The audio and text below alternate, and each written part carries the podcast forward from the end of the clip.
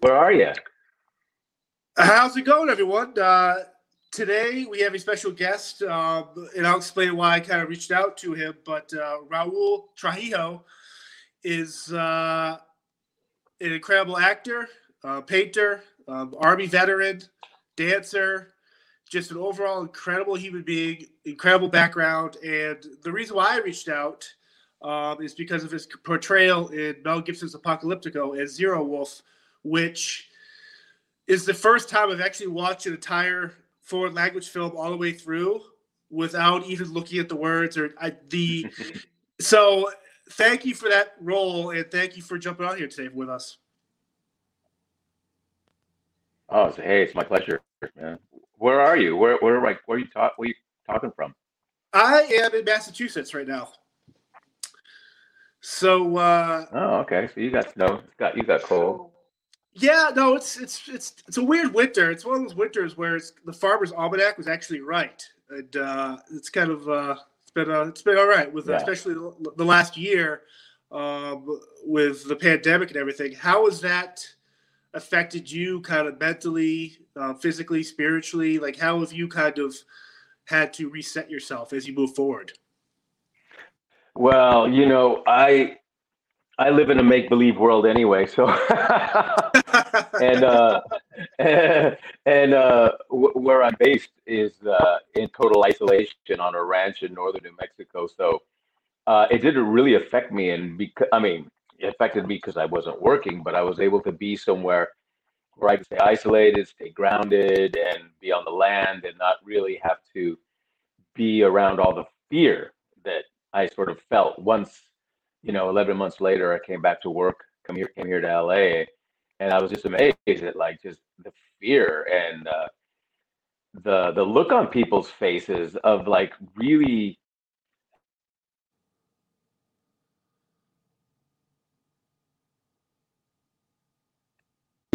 being native and coming from a whole background of struggling and innate suffering on some level. It's like, dude, this is this is life. Get used to it. This is what it's like to live under the thumb of something that challenges you. I mean, uh, yeah. So for me, it's like I've been living in, I've been social distancing for decades. So it wasn't really a huge stretch for me. Right. And I guess one of the topics uh, is very interesting is that the indigenous peoples or Native Americans, like with everything going on, and I'm glad you brought it up, it's it's very fascinating that that those people and stuff have dealt with the craziness and the the slaughter and all this bad stuff to them. Yet now it's it's almost like you kind of see like, man, what they've been going through their whole lives, we're now real doing the last year. It, it kind of puts stuff in perspective. It really does. All of a sudden, you know, uh, privileged uh, people have to now look at it like, oh, I can't go out to eat at restaurants anymore. I can't do this. I can't do that. And you're like, and then you understand the thing, understand where, you know, understanding first world problems and white people's problems. It's like, guys, get over it. There's a lot more at stake here. Let's talk about things that really matter. And, you know, one of those is, you know, social justice and the environment and uh, acknowledging of all people being equal. I mean, the list goes on. And so I, I just see it as a time of reckoning, a time for people to just get real about the stuff that really, really matters and forget about just the petty bullshit that, that means nothing in the big picture. Right. It's also been fascinating too with the the at the onset the environment too, the water, the air, nature. It's it it really does.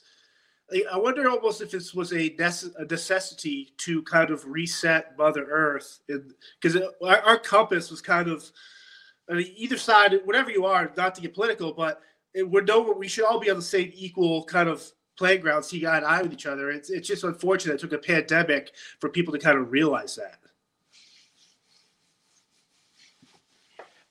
Well, and you know, and if you think about it on a on a deeper level, it's pandemics go on everywhere. I mean, Africa is actually probably one of the few continents that's really prepared for this because they've been dealing with pandemics and epidemics for so long.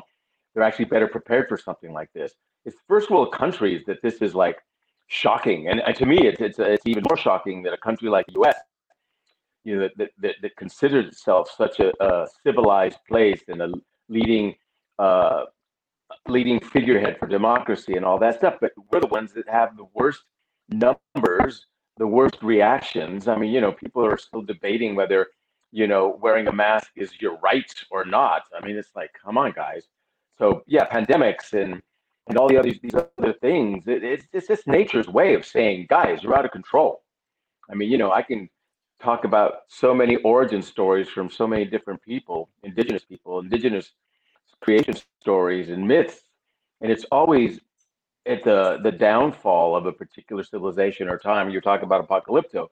That film was based on the fact that you know a particular culture had just gotten to the place where it was so decadent and not working anymore from its highest place and ideals. So it's just uh, it's going to fall. And I think this is where the crossroads that we're at right now is: Are we going to allow ourselves to uh, evolve and elevate our consciousness to a place and line ourselves back up with not only Earth, but you know universal forces that are at work and have always been at work. And are we going to line up to it, or are we going to still just remain based in our egos and our narcissism and our bullshit? You know, and I say bullshit, it's like you know, fucking playing golf and doing shit that really does not matter in the right. long run. When you're talking about water is being used to drain the Colorado River to fucking keep these places green. it is. Don't um, get me um, started. no, I, I actually kind of want to. And so in March, last March, I started this podcast because I do security for bands, actors, artists, and all this stuff. And obviously, that kind of stopped with the shutdown. So I wanted to keep learning and kind of just reach out to different people, learn about whether it's human trafficking, domestic abuse, martial arts. Well, one of the topics I did back in March was martial arts, and I wanted to reach out to different forms of backgrounds and history and lineages and trainings I'm not familiar with. One of them was uh, Okichitaw with uh, Chief George Lépine up in Toronto, this ancient indigenous Cree Nation martial art. They used the Gunstock War Club and the tomahawk. And I, I was, out of all of the ones I studied and learned and wanted to reach out to and talk to, Chief George, like it blew me away.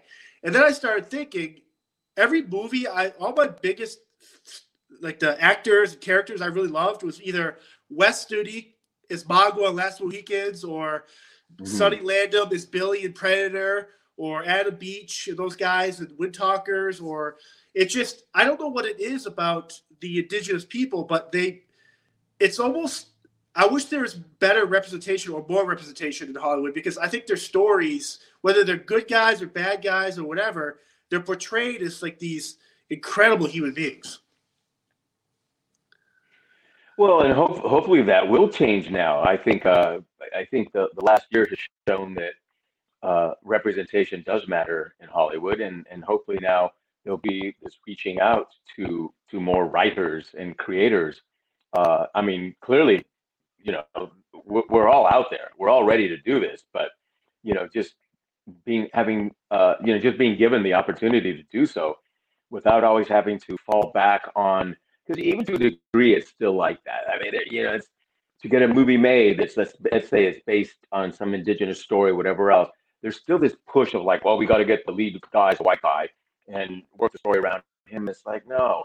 So until we you know until that that decision is made to to stop that thinking and realize that you know people like yourselves are actually really really genuinely interested in a completely different perspective that is more authentic and more uh, less romantic less romanticized of a particular you know time in history or, or whatever it is. So I, I, it's time and we've been ready for for decades.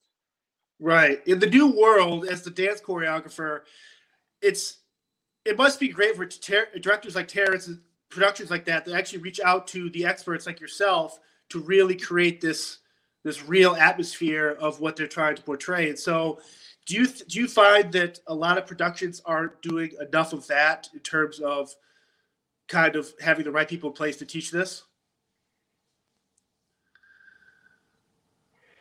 Definitely, it, it's always been that way. I've been I've been pretty fortunate since I started because of the background that I had as a dancer and as a choreographer.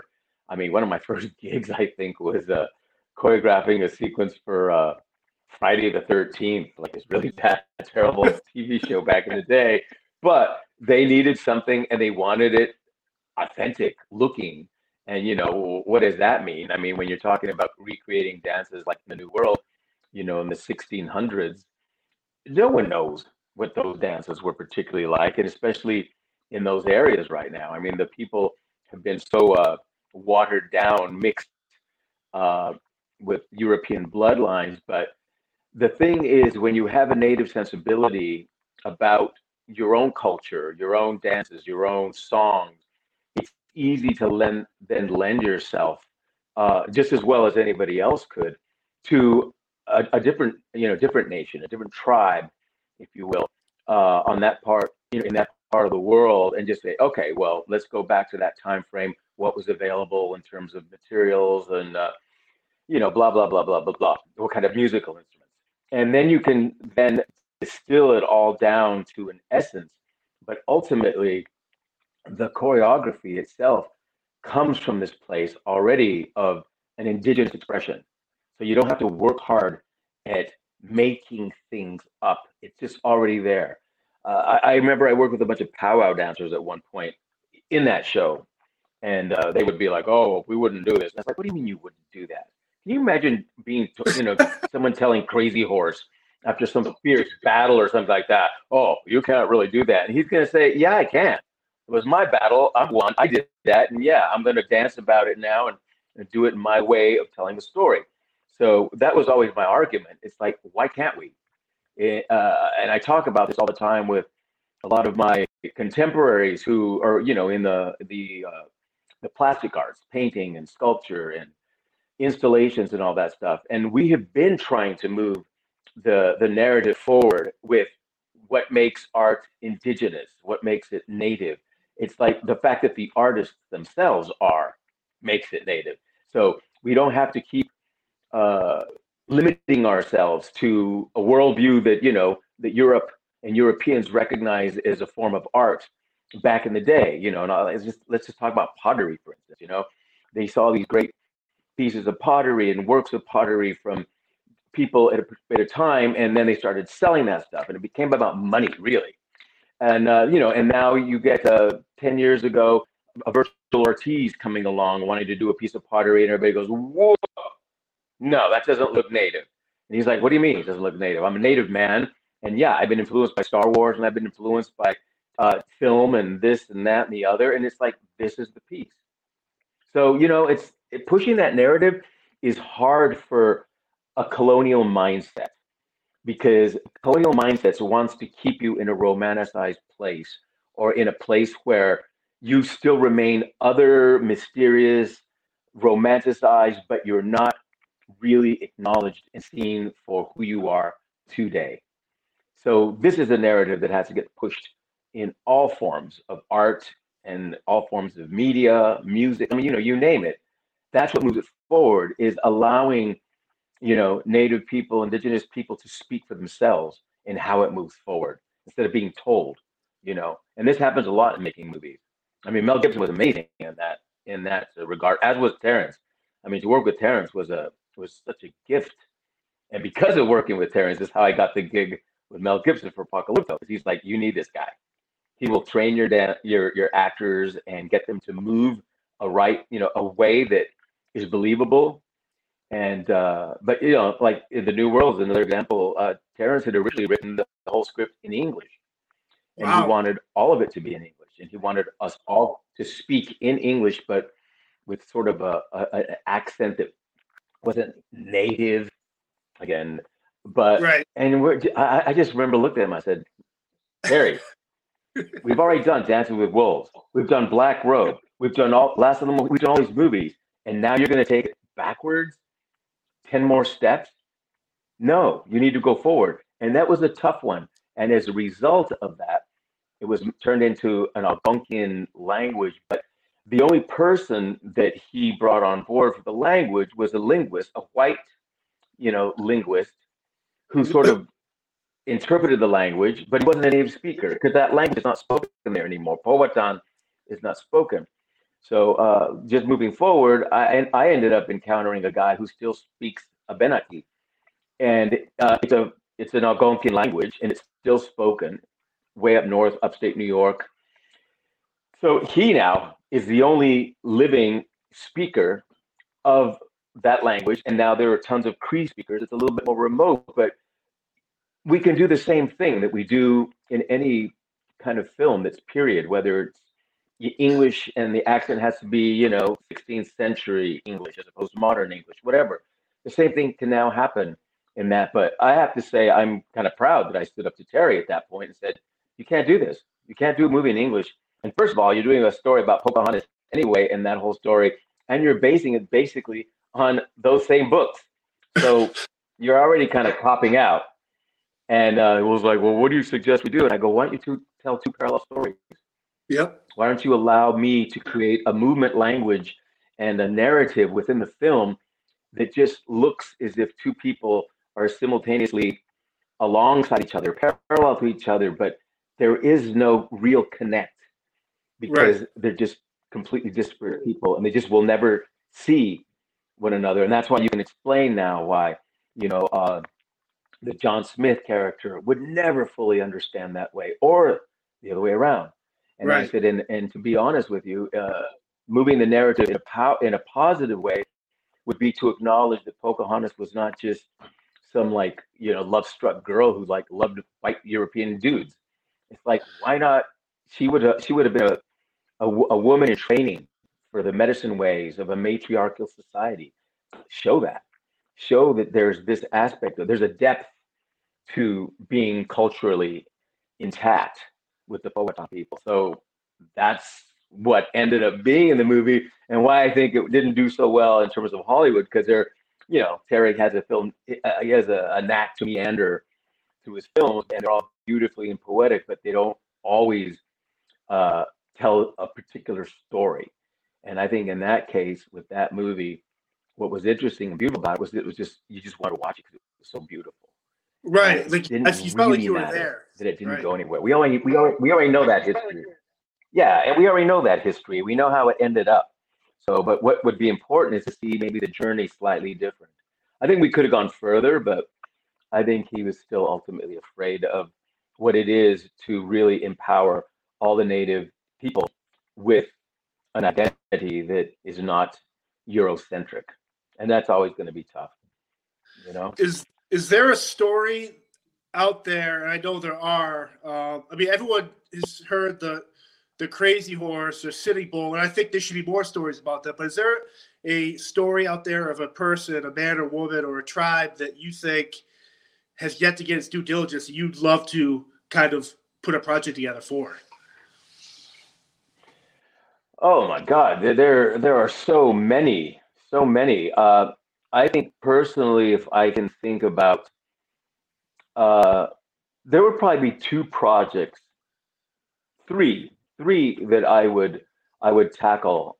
Uh, one I won't won't even mention because somebody else might want to beat me to it, but it's actually based on a book and a really well known book that was made into a movie at one point, but it failed miserably because first of all there were there were no there was no native actor involved in that role. So already you know, right. you lose. Uh, that one would be a brilliant one. It, it's more of a it's it's a it's a kind of a i don't know takes place in the maybe 1920s 30s in america in the southwest. Uh, i'm just i'm not going to go any further but there's that story i would love to tell because now to tell it and again to represent those particular people down there and let that language be heard because that language has not been used in any movies that I know of. And it's part of, uh, they're the people that I'm actually, that I come from.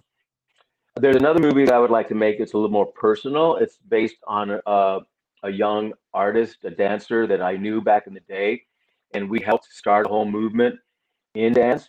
Uh, I would like to use him. He, he died of AIDS uh, in the early 90s but I would like to tell his story as an artist, but not as a dancer, but as a painter, because I I, I love painting and I love artists, you know, painters themselves and just what they can create. So I one of my pet projects is to finish this screenplay, get this screenplay out there, get it produced or produce it myself, whatever, but you know, get the money for it. But also do an exploration of again what we talked about earlier, native art, uh, native artists, and the whole idea that for us sometimes there is no separation between life and art. They're one and the same. You know, we live our art, and art isn't just an expression of our lives.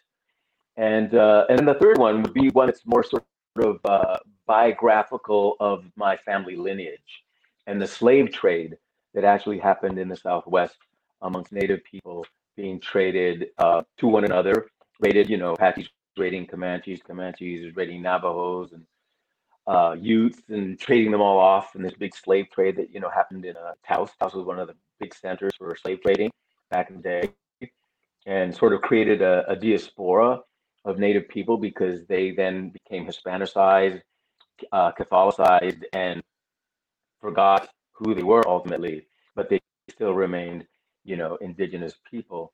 That's another story that I would love to, to tell based on, you know, family family histories, family oral history, but also to tell part of history that you don't ever run into very much in any books. I mean, I think I read one called the American uh, the American slave trade or something like that, but it was more historical, not so Right. much, you know, uh, a story. But but again, there's there's there's there's knowledge about it, but you can imagine, you know, what the drama already in that, you know. Uh, Right. So, yeah, I mean, I, I you know constantly work, so I just can't stop working as an actor. It seems like these days. Now, is there still a issue with, say, Navajo and Comanche or Apache and Huron or Iroquois? Like, is that, or did that kind of go out of the way to kind of stay together and band together now? Like, I'm because I'm, I love like last Mohicans, you had like the Mohawks versus the Iroquois, or you know all this different dynamic. But does that dynamic still exist today, where there is that kind of like that that, that kind of energy where they still kind of don't get along with each other? Uh, you know, yeah, no, that's that dynamic has changed to a degree. We don't, we, you know, what you know, nations that were traditional enemies, you know, 200 years ago, that's kind of gone now. I think we've all entered a place now of indigeneity where we need to come together as just a group of indigenous people in the Americas. And you know, but what's changed now? Before there used to be such an American identity about it, and uh, and you know Canada would have its own identity and Mexico would have its own identity. And now it's kind of I've seen just in the last year uh, a lot of people pushing those boundaries and saying you know we need to start embracing indigeneity amongst this whole Western Hemisphere and stop stop putting, in, putting up those colonial borders for ourselves. They've already been imposed on us. Why are we going to keep adding to it uh, you know, in terms of nation to nation, I mean, you know, you mentioned the Mohawk, but Mohawk are part of the Iroquois Confederacy. So the Iroquois Confederacy embodies quite a few, uh, you know, uh, different nations, but all working together as a confederacy. You know, and probably a lot of things that people don't know about. Our Constitution was based on the Iroquois Confederacy because they saw how it worked. The only difference is that these Euro- these European white men couldn't figure out that it actually meant giving up the narcissism, ego, and the power to make it work. so that's kind of where we're at right now. How can we make that truly work? Because these guys put pen to paper to create this incredible, you know, idealistic worldview that actually worked with the Iroquois. So that's the test now, is making it work for all people. But that dynamic has definitely changed. Now we're grouping together. I mean, we still recognize it's still important to come into situations and identify yourself, your bloodlines, and the land that you come from, and acknowledge uh, the land that you actually come to to meet people. I mean, those are all protocols that that will never go away and should never go away because it's a way of acknowledging one another as we're all uh, we're all here together on this land. Uh, you know, which is one of the problems about colonization. Colonization does not uh, acknowledge that. Colonization is about boom, end of you. It's us now. Move forward. Uh, I mean, you see a lot of that today. I think, uh, and all these you know white Americans who are like, "This is our country," and it's like, uh, no, dude, it's not. You know, it's true. Um, apocalyptic. you know what I'm saying, though, right? No, hundred percent. It's it's almost embarrassing. Apocalypto. Apocalypto, Zero Wolf. When you get the cat, are you was that your was that the role you went out for or were picked for, or is that something you kind of once you got on set, you landed on it? No, uh, yeah, no. How that worked out was basically uh, Terrence. He called Mel up and basically says, "You need this guy in your movie." And uh, Mel had me in mind as the character of Zero Wolf. I think he was uh, he was just you know concerned because you know again he wanted faces that really did look Mayan in his eyes, uh, and you know there was definitely a look you can always you, you you can see somebody from down there and go, oh yeah, that guy's a Mayan. This guy's a Nahuatl. You can you can kind of tell. And he was, you know, I mean, I'm six foot. Uh, it would it would be rare to find uh, a six foot back in those days of you know a Mayan. So he he, he made me work for it. I remember I remember clearly. Uh, I had to meet with the casting director in Santa Fe, and there was no audition. It was just simply stand in front of the camera, turn left, turn right, profile, this and that, and just say your name and all that stuff. And I just remember feeling like, oh Jesus, here we go again. It's like fucking look at what I do, hire me based on that. I don't have to do do all that shit. I did with such attitude. And so when I actually then he actually called people into his office for meetings. He actually flew everybody in for these meetings and he just sat and talked.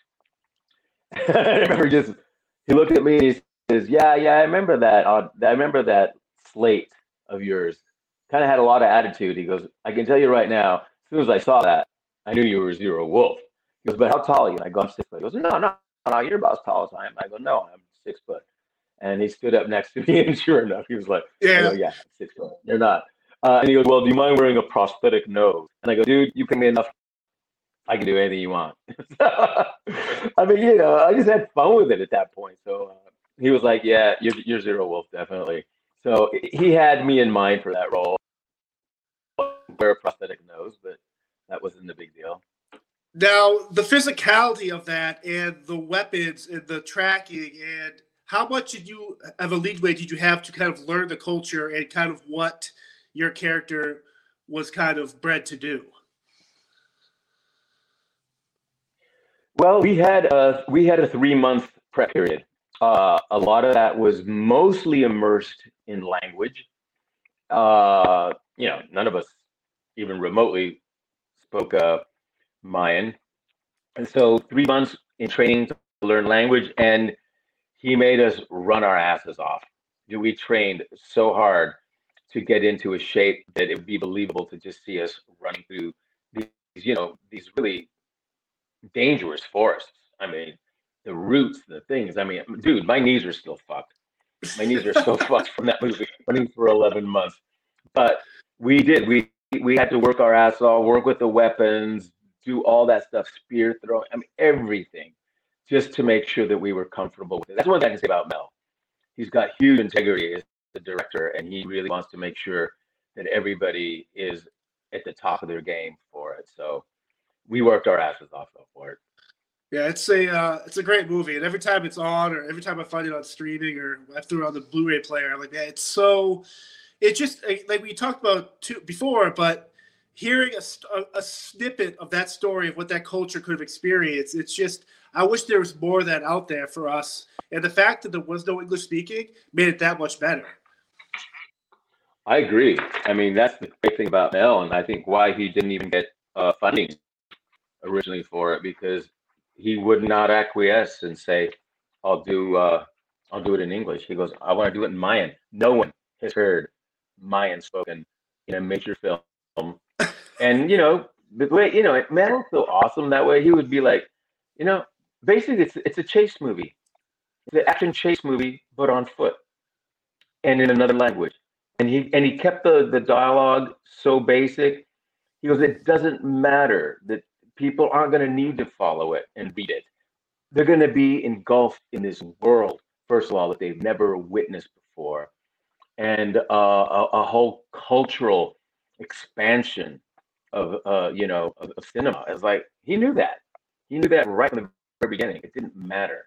Just visually make it awesome, and he did. It's, it's kind of cool. It's kind of cool how it's come full circle. Now you're on the show uh, Mayans, and uh, which is uh, it's kind of cool. that you've actually able to kind of do that little tongue in cheek type thing there. But to join a show like that, it must be pretty cool that you're joining some, something where a pop culture fandom is really rabid um, for that environment.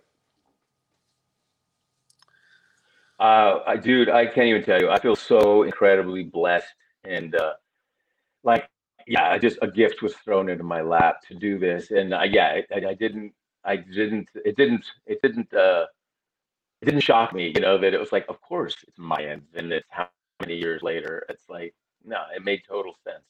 Yeah, almost 15 years later, I guess after, yeah, because I was 50, 50 when I did uh, Apocalypto. So yeah, 15 years 12 years to come around full circle, but do minds from a different perspective of again a modern world, America, but still subversive, underground, still in, you know Taza is still an indigenous character who's trying to. I mean, my whole journey is always about just justifying how I, you know, we're rebels, we're warriors, we still are, you know, and the motorcycle club I think personifies that more than any most any real subversive group in America still. They're outlaws. So uh, yeah, it's uh, I'm super blessed and super grateful for it. Now, with your background, the army, does it kind of help where you do a movie like Riddick or say any other movie where you have to pick up a gun or do like these military tactics? Does that kind of fun for you to kind of relive what you actually did in real life? For sure. Uh, you know, I have to say the the most the most fun part though is I think the most fun part I've always had in any of my work is just a, being able to do what I do, knowing it's what I do kind of in real life. And like I was trying to tell you, my my life journey, my my film journey, theater journey, whatever, has always been really intertwined with who I am as an artist, as a human being, and you know, as a spiritual being. So I mean, uh, like I said, yeah, the challenge for something like this though is it's not about shooting guns and doing all that but it's why are we shooting guns and why are we doing all this killing why are we doing all this uh, you know i've traded in basically uh, my real horse for a motorcycle but it's you know it's still horsepower but uh, it, it's just all an incredible opportunity to just do what you know not only what you love but again, like it's it's my whole life has led me to this moment. So I'm just embracing it for that. The other day I was watching this was I was trying to fall asleep and uh Highlander 3 came on and I had literally ah. reached out to you I reached out to you like the day before and I, I'm not even thinking I'm like this is so it's it's a sign because it looked like you had so much fun filming that and I guess the question those type of roles for you just to kind of play a character that some might be a throwaway, but you add something to the movie. It must be fun playing these kind of side characters that are just they're memorable in their own right. But it's just that movie. It just it looked like you were having fun, and you weren't in there that long, but your parts were memorable. Uh, you know, and it's the same thing with like uh, the Black Robe. Uh, I remember when I shot that one with Bruce Beresford. You know, he was like, "What role do you want?" I'll like let you pick. And I'm like, I'll take that one. And he goes, It's only gonna work for like three days. I go, Yeah, but we're gonna remember that character in the whole from the whole movie rather yep. than being in it. Sometimes yep. it's just about those characters being more interesting, you know, like Sicario, same thing. It's like I just I wanted an opportunity to work with uh, Benicio and uh, Denis, and Denis was just like, "Well, I I'm tired of seeing you always a bad guy. I'm going to make you a good guy in this one." So it's like, uh, you know, sometimes it's just it's just a I don't know. It's just it's working with a director who just gets you and knows that you can do anything, just give an opportunity. But Highlander, it was so funny you brought that up because I had a blast. I mean, it's like where else do you get paid like fifty thousand dollars for not even a week's work to just go ride horses in the snow and wield a sword and have fights? It's like, come on, I'm in. yeah, no, it's you know, uh, I'll do it. That's cool. And then you actually came full circle again with Mel Gibson and Blood Father which well, how much was it different working with him on the same side of the camera as opposed to him on one side, you on the other this time around? Uh, you know, he's still he's still uh, the same playful guy, and uh, even a movie like that because he's Mel Gibson. You know, I mean, he he definitely was not directing it or anything else. He wasn't even producing it. I think in the end, maybe he like threw some money at it when they were having a little financial struggle. But bottom line is, he's always Mel, and he's always got opinion, and people are going to value that opinion about something. Uh, for me, working with him as an actor on that one was just blast because now we could actually take it to another level that we started in Apocalypto because he was always, you know, he worked with so many non actors on that one that he always felt he had to direct me, you know, and and at one point I'd be like, Mel, I think I got this. Trust me. And uh, so interesting to be in Blood Father now because like now I'll be like, oh, okay. So now we're in it and I'm chasing you. this time I'm chasing you. I'm hunting you down. And uh, he's just he's fun to work with. He just really is. Oh, I'll take him as a director any day, but I, working alongside him as an actor is is just as much fun. I mean, he puts himself out there and beats himself up just like he expects you to do it, and he doesn't whine about it. So, you know, I mean, I'm still whining about my knees 15 years later, but dude, they're thrashed. Right. now, when you were the army, right?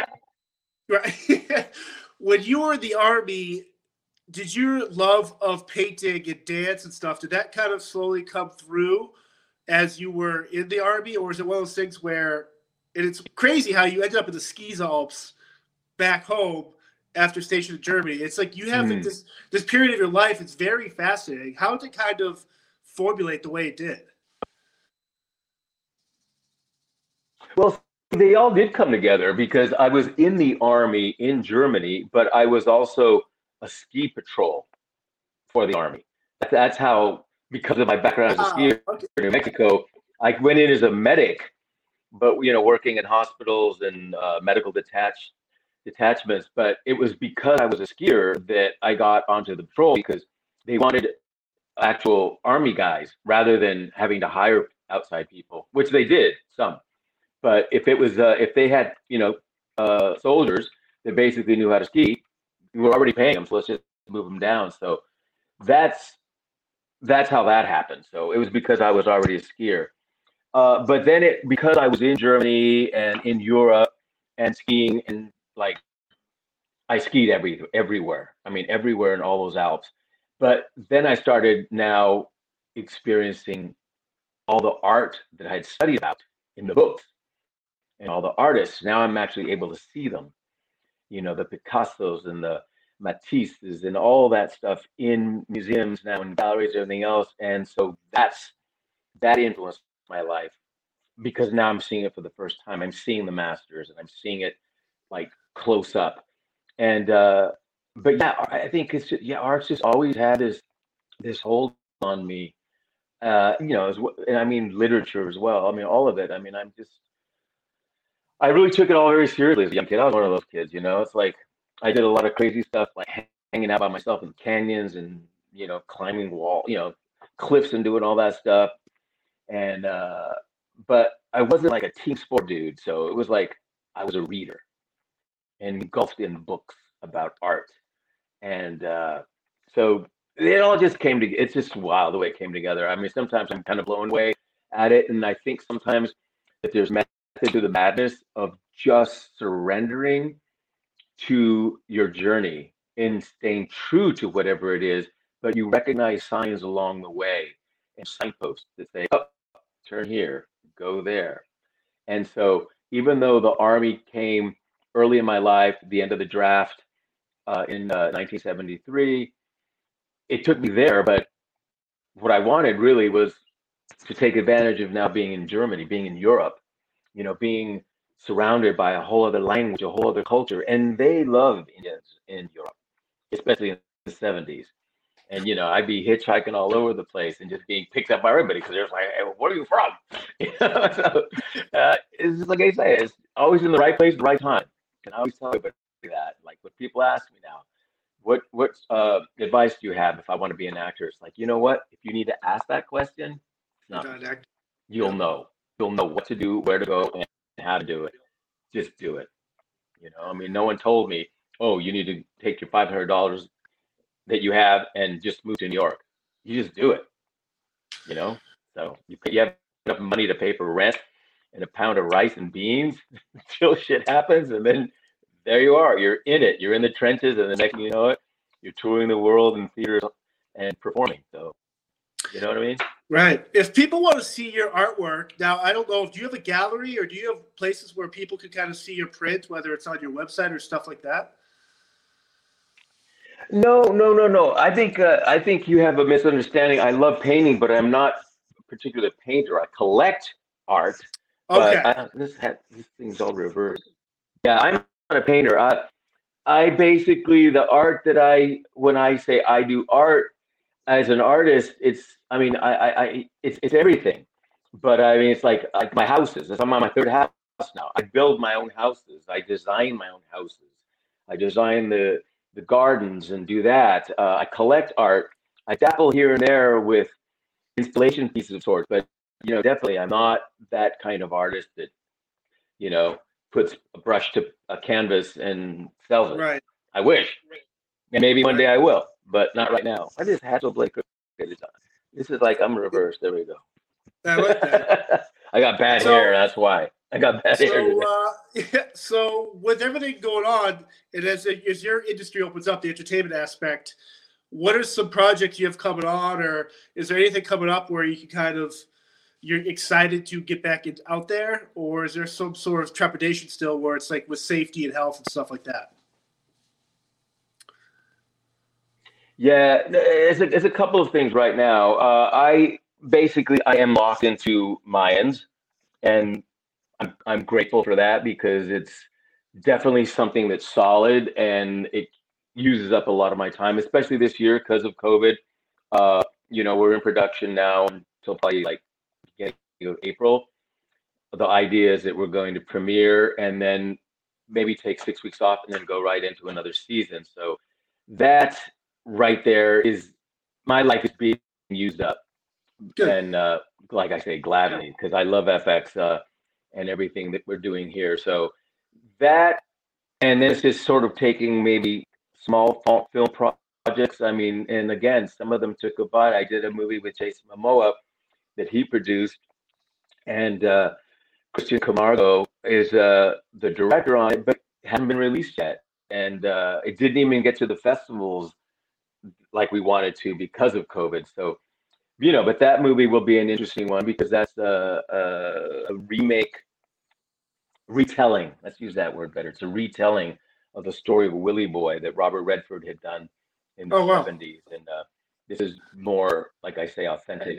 It's a, and, you know, part of Jason is always about, he just loves sort of setting the record straight about certain stories. And he was really passionate about this one. But yeah, there's a couple of film projects that are there, they're looming, but there's no full commitment again because of this COVID thing. Uh, you know, it's definitely putting a huge damper on a lot of possibilities because no one can really fully commit.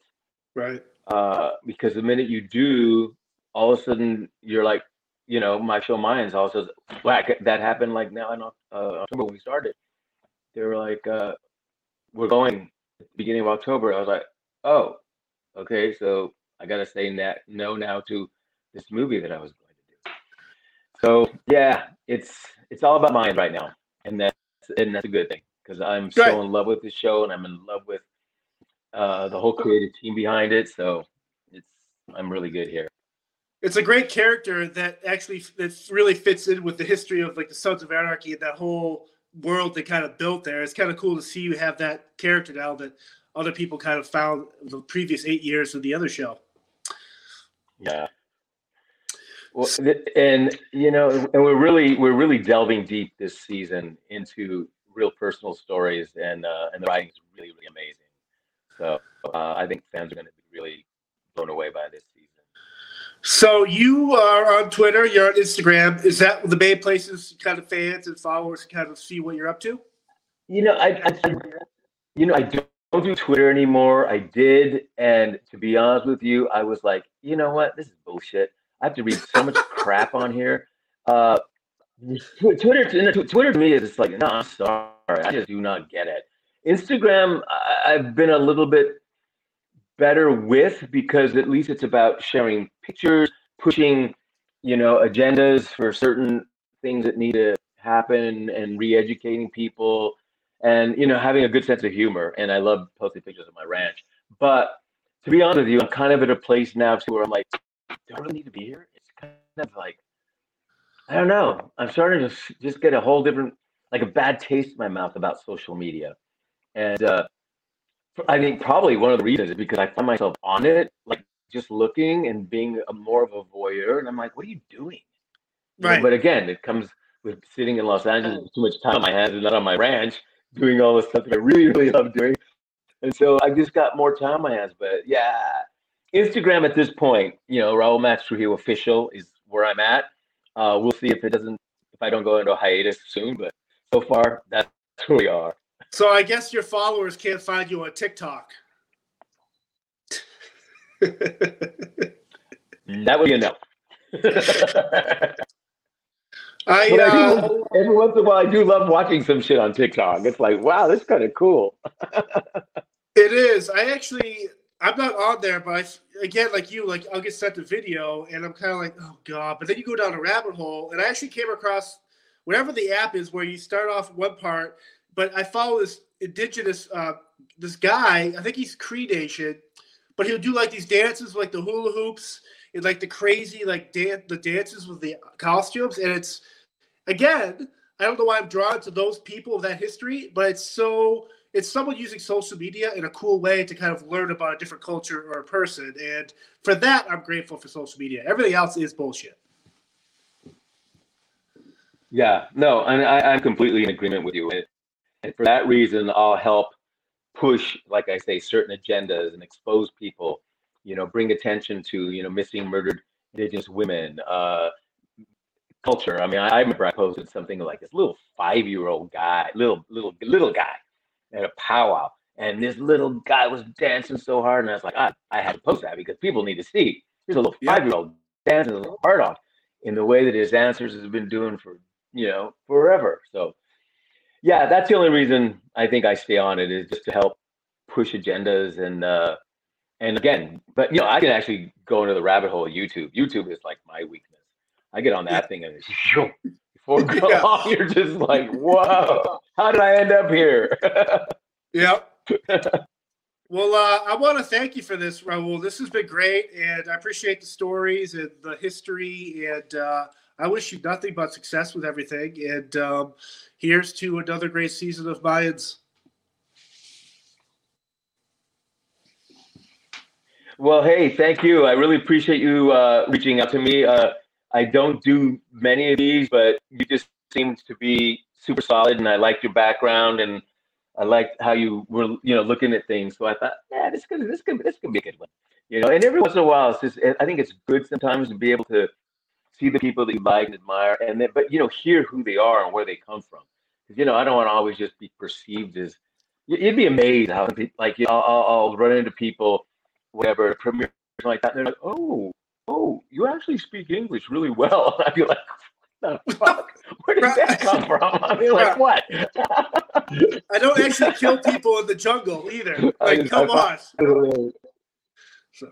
yeah, exactly, exactly, exactly. So, uh, no, it's been really, really awesome to uh, to talk to you as well. And please stay in touch about everything. Awesome. Thank you, give brother. I appreciate it. shit. I love it. All right, you take care. Okay. Bye. The Podcast Super Friends is a monthly meeting of five podcast producers. Hi, I'm Katherine O'Brien from Branch Out Programs in Baton Rouge, Louisiana. I'm John Gay from JAG in Detroit Podcasts. I'm Matt Cundill from the Sound Off Podcast Network. I'm David Yas from Pod 617, the Boston Podcast Network. And I'm Johnny Peterson from Straight Up Podcasts. Together, they form the Podcast Super Friends, an alliance of podcast masterminds sharing best practices, insights, and discussions to help make you a better podcaster. Follow or subscribe to the show on Apple Podcasts, Spotify, Google Podcasts, or at soundoff.network. Come on a journey like no other, where you will discover many roads that will lead you to a happier, healthier, and more stress free life. And the beauty is, you don't need any vacation time for this adventure. The journey will come to you. Join Avery Rich on your very own journey into yoga. Along the way, she will demystify yoga poses and guide you into a yoga posture or short sequence, all in less than 15 minutes. You have nothing to lose but stress. The Journey into Yoga podcast. It's not for people who like yoga, it's for people who don't like yoga. Follow or subscribe on Apple Podcasts, Spotify, Amazon Music, or at AveryRich.com.